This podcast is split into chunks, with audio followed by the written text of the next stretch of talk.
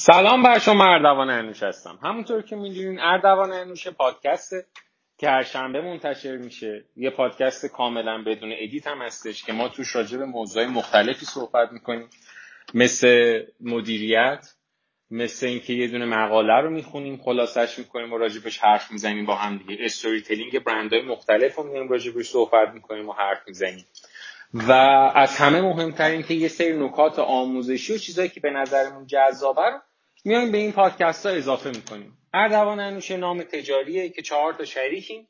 در کنار همدیگه جمع شدیم و کارهای مختلفی می‌کنیم. مثل مشاوره مثل تلاسازی مثل آموزش مثل برگزاری نمایشگاه که تمام خدمات ما رو می‌تونید توی سایت اردوانانوش به صورت کامل ببینینشون. امروز می‌خوایم یه استوری جذاب بکنیم راجع به برند الکساندر مکوین یه طراح برجسته مود و فشن که انگلیسی هم هستش. یه سری هواشی خیلی عجیب غریبی هم دوروورش بوده همیشه. مدت ها به عنوان طراح ارشد شرکت های مثل لوی ویتان بوده یا مثل جوانشی بوده. و خیلی هم زود فوت می‌کنه. یعنی از سال 1969 کلا زندگی کرد تا فوریه 2010 میشه تقریبا نزدیک به هلوش 60 سال. با اینکه عکساشو که نگاه می‌کنیم خیلی خیلی خیلی جوانتر از سنش بوده. طراح انگلیسی تو حوزه لباس فعالیت می‌کرده بیشتر تو حوزه پوشاک فعالیت می‌کرده. یه امضایی داره کارش که خیلی هم جذاب اون امضایه اونم اینه که خیلی خیلی زیاد علاقه داشته توی کاراش بیاد زرافت رو با استحکام با همدیگه ترکیب بکنه. که خب هممون می‌دونیم زرافت و استحکام معمولا دو تا نقطه کاملا مقابل همدیگه معمولا یه چیز ظریف خیلی شکننده است. و از اون طرف هم یه چیزی که خیلی مستحکمه معمولا چیز ظریفی نیستش. خیلی اسقس داره و خیلی معمولا قطوره. ولی این خیلی زیاد دوست داشته توی طراحیایی که انجام میده این دوتا رو با هم دیگه تلفیق بکنه کلا از چیزهای متضاد خیلی خوشش میومده مثلا عاشق این بوده که کاراش یه پتانسیل محرکی داشته باشه و در این حال خیلی احساسی باشه. برای هم اکثر کتواک که برگزار می‌کرده بیشتر از اینکه حس کتواک به یه فرد بده همه اون نمایشی که اجرا می‌کرده آدم ها رو جذب می‌کرده و خب خیلی برای اون دوران کار عجیبی بوده و هنوزش هم خیلی از کتواک که برگزار کرده خیلی از نمایش هایی که برگزار کرده فوق العاده فوق العاده فوق العاده زیاد عجیب و جذابه مدیر جیوانچی بوده یه زمانی تو سال 1996 تا 2001 یعنی تقریبا 5 سال. و سال 2004 هم میاد برند اختصاصی خودش رو با نام الکساندر مکوین معرفی می‌کنه. که خب همین این برند خودش باعث میشه که موفقیتاش و شهرتش تقریبا اصلا دو برابر بشه یعنی خیلی اتفاقای بزرگی براش بیفته. تو زمینی طراحی و مد چهار بار به عنوان بهترین یا برترین طراح سال انگلیس شناخته شده. سال 1996 1997 2001 و 2003 یعنی از این چهار بار سه سالش همون زمانی بوده که مدیر جوانشی بوده. و یه بارم نشان طراح برتر سازمان CFDA رو می‌گیره سال 2003 که خب خیلی اتفاق بزرگی بوده براش. 17 مارچ 1969 توی لندن به دنیا میاد. مادرش خانمی بوده به اسم جویس که علوم اجتماعی تدریس می‌کرده. پدرش آقای رونالد. یه جاهایی نوشتن که کارگر بوده ولی توی منابع معتبری که من میخوندم گزارش انگلیسی که میخوندم همه جا نوشته بودن که راننده تاکسی بوده. ولی خب در کل هر دوتاشون این که پدرش مادرش که اسکاتلندی هم بودن هر دوتا وضع مالی زیاد جذابی نداشتن. شیش تا خواهر برادر بودن. که الکساندر می‌شده کوچیکترینشون. توی مجتمع دولتی هم زندگی می‌کردن. ابتدایی شد توی یه مدرسه دولتی شروع می‌کنه به درس خوندن و خب از اونجایی که وضع مالی خیلی جذابی نداشتن این آروم آروم میره به این سمتی که علاقه پیدا می‌کنه برای سه تا خواهرش لباس طراحی کنه و خودش هم شروع کنه به دوختن. و یه جورای خودش همیشه میگه که شروع ورود من به دنیای مود از طریق همین لباسایی بودش که من برای خواهرم طراحی می‌کردم خودم و خودم براشون میدوختم اون استقبالی که موقع از من می‌کردم خانواده. خب پدر مادرش هم صد درصد دوست داشتن که این داره این کارو می‌کنه. چون خب یه هزینه خیلی خیلی زیادی از زندگیشون کم می‌شد دیگه. یعنی برای پدر مادرش هم خب یه کار جذابی بود. 16 سالش که میشه از هنرستان فارغ التحصیل میشه و میره یه دوره کارآموزی اول توی تولیدی میگذرونه به اسم تولیدی اندرسن شپرد بعد میره توی لندن یه تولیدی دیگه ای که الوسو پوشا کار می‌کردن اونجا شروع می‌کنه به کار کردن. و توی همین تولیدی هم که بوده خیلی خوب می‌تونه خیاطی رو یاد بگیره و طراحی رو یاد بگیره. و یه نقطه خیلی قوتی که داشته که تو بحث تلاسازی هم این اتفاق زیاد میفته به خاطر اینکه توی تولیدی ها رفته کار کرده این آقای الکساندر مکوین طرحهایی که می‌زده در این اینکه طرحهای خوبی بودن یه ویژگی خیلی خیلی مثبت هم داشته طرحهاش که همین ویژگی هم اصلا باعث میشه که این بتونه خیلی سریع به عنوان مدیر طراحی لوی ویتان و جیوانشی باشه. اونم این بوده که می‌دونسته که طرحی که داره می‌زنه قابلیت دوختن یا تولید رو داره یا نداره.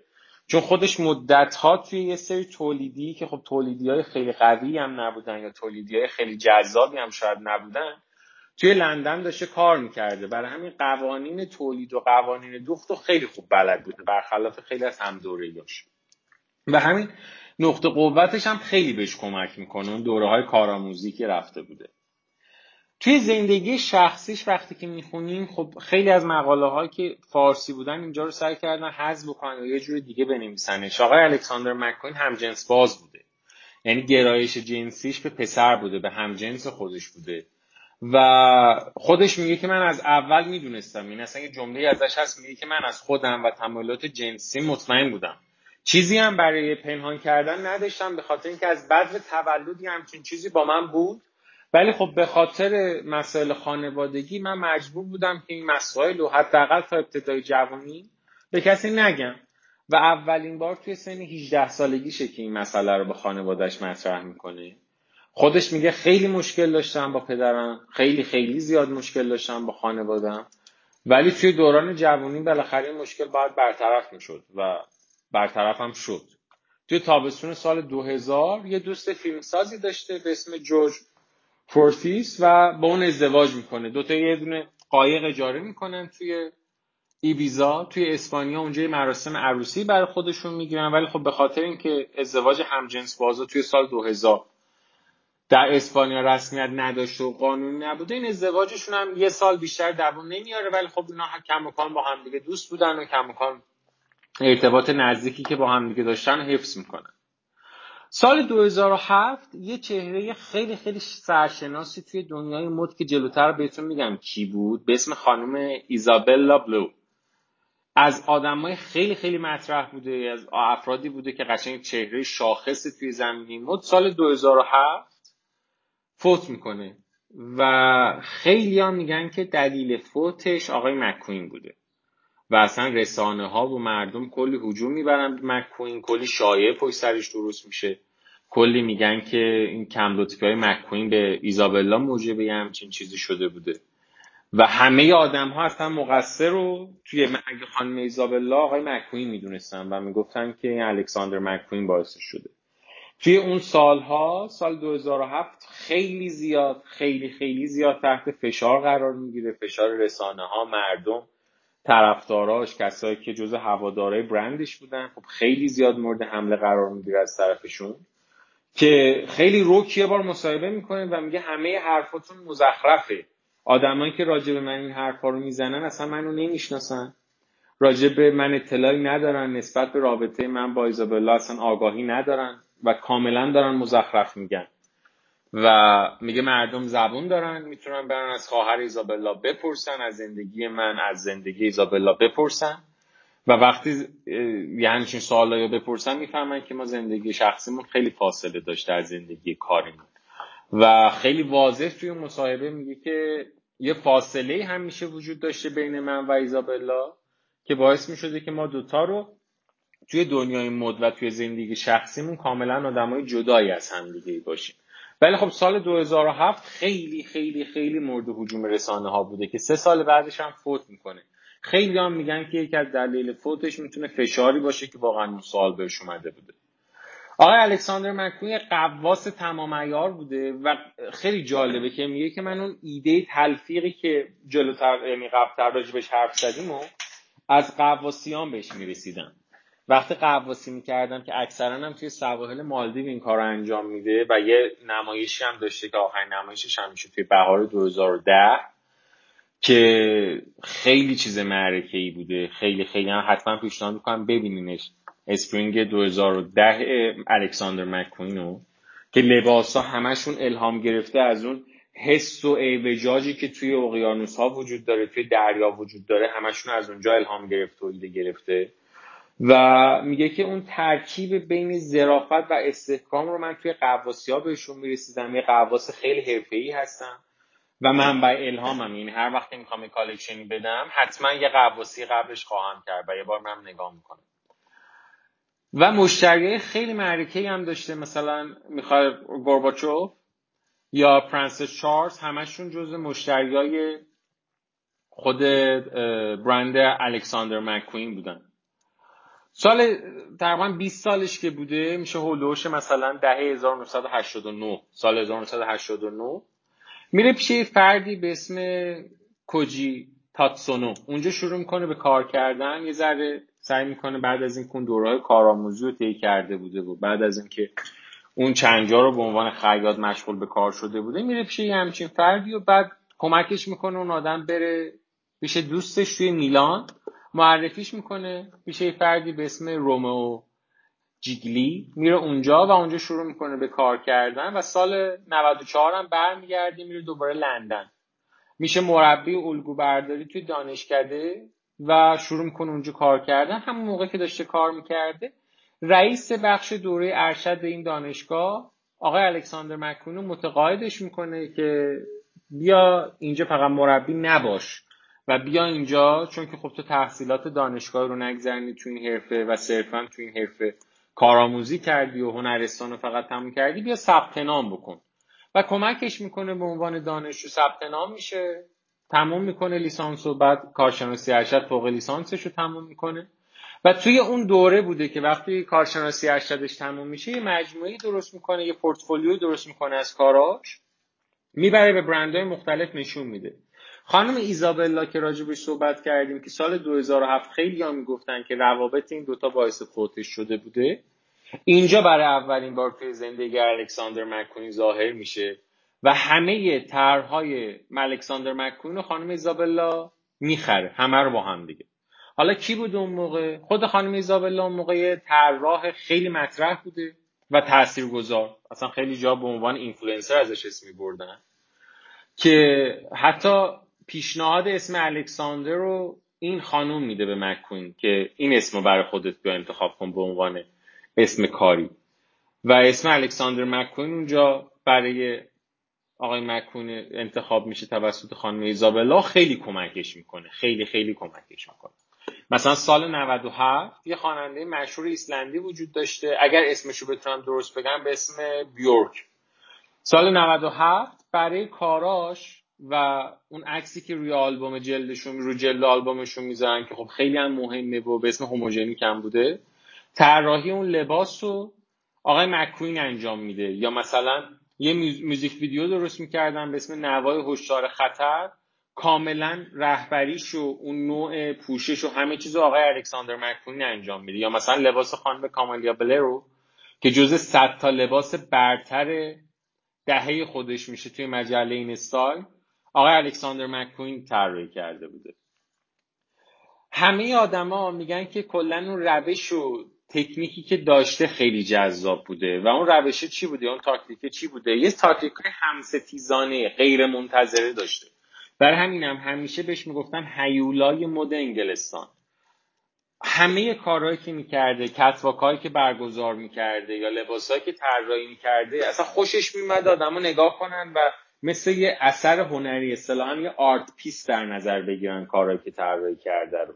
خیلی به اون جنبه مثلا مادیش اونقدر براش اهمیت نداشته. یه امضایی داشته. می‌گفته اگر آدما بیان کار من رو نگاه بکنن و محوش بشن حتما از من خریدم می‌کنن. حتما خوششون هم میاد. ولی در عین حال مثلا یه شلوارایی طراحی کرده بوده. بهش می‌گفتن کمر کوتاه یا هایلند ریپ این شلوارا جز شلواره معرکه ای بوده که اصلا مدو میگن جابجا جا کرده بوده. تو اینترنت سرچش بکنین حتما جذابه. خیلی جذابه. و کارهای جذاب این شکلی زیاد می‌کنه. مثلا یه نمایش یه بار برگزار می‌کنه سال 2004 کاملا تاچگونه و آقای مکوین میگه من می‌خواستم خشونت رو اینجا نشون بدم که انقدر جذاب بوده که همون سال سال 2004 یه روزنامه نگاری به نام کارولینای وانز میاد کلی راجع به این نمایش می نویسه راجع به اتفاقاتش میاد می نویسه راجع به خشونت میاد بعدش می نویسه و خود اون روزنامه نگار میگه من تا مدت ها تحت تاثیر نمایشی بودم که توی دنیای مد و فشن برای اولین بار تونسته بودم ببینمش. و همه آدما همه مجله ها همه گزارش ها توی یه نقطه مشترکن که میگن که اصلا الکساندر مکوین لباساشو طراحیاش یه طرف نمایش ها و کتواک های باشکوه و کاملا غیر مرسومش یه طرف. می مثلا یه بار اومده یه کشتی شکسته رو سال 2003 توی فصل بهار. اومده بوده بازسازی کرده بوده بازآفرینی کرده اومده توی اون کتواک برگزار کرده. یا مثلا سال 2005 اومده یه کتواک برگزار کرده که خود من تا وقتی توی یوتیوب سرچ کردم ندیدمش اصلا نمی‌تونستم حتی تصورش بکنم.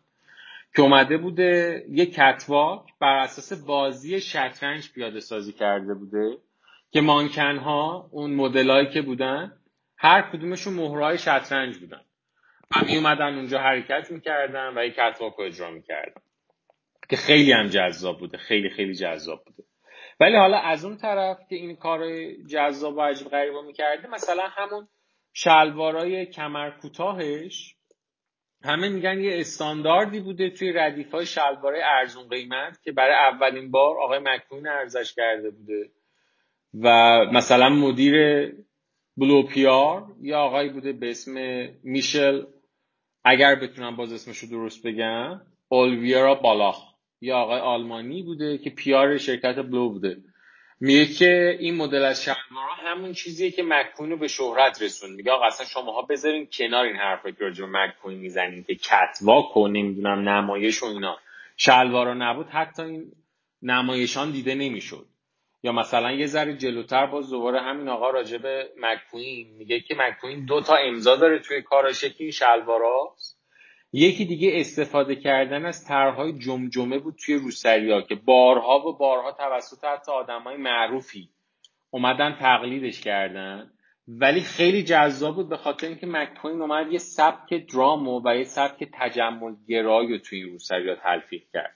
یه سری روسریه که روش عکس جمجمه وجود داره و در عین درام بودن یه حالت تجمل گرایی خیلی خاصی هم توشون وجود داره که بعدم میاد اصلا یه سری باز دوباره کتواک اجرا می‌کنه بر اساس همین سبکه و خیلی هم جذابه. خیلی خیلی هم جذابه.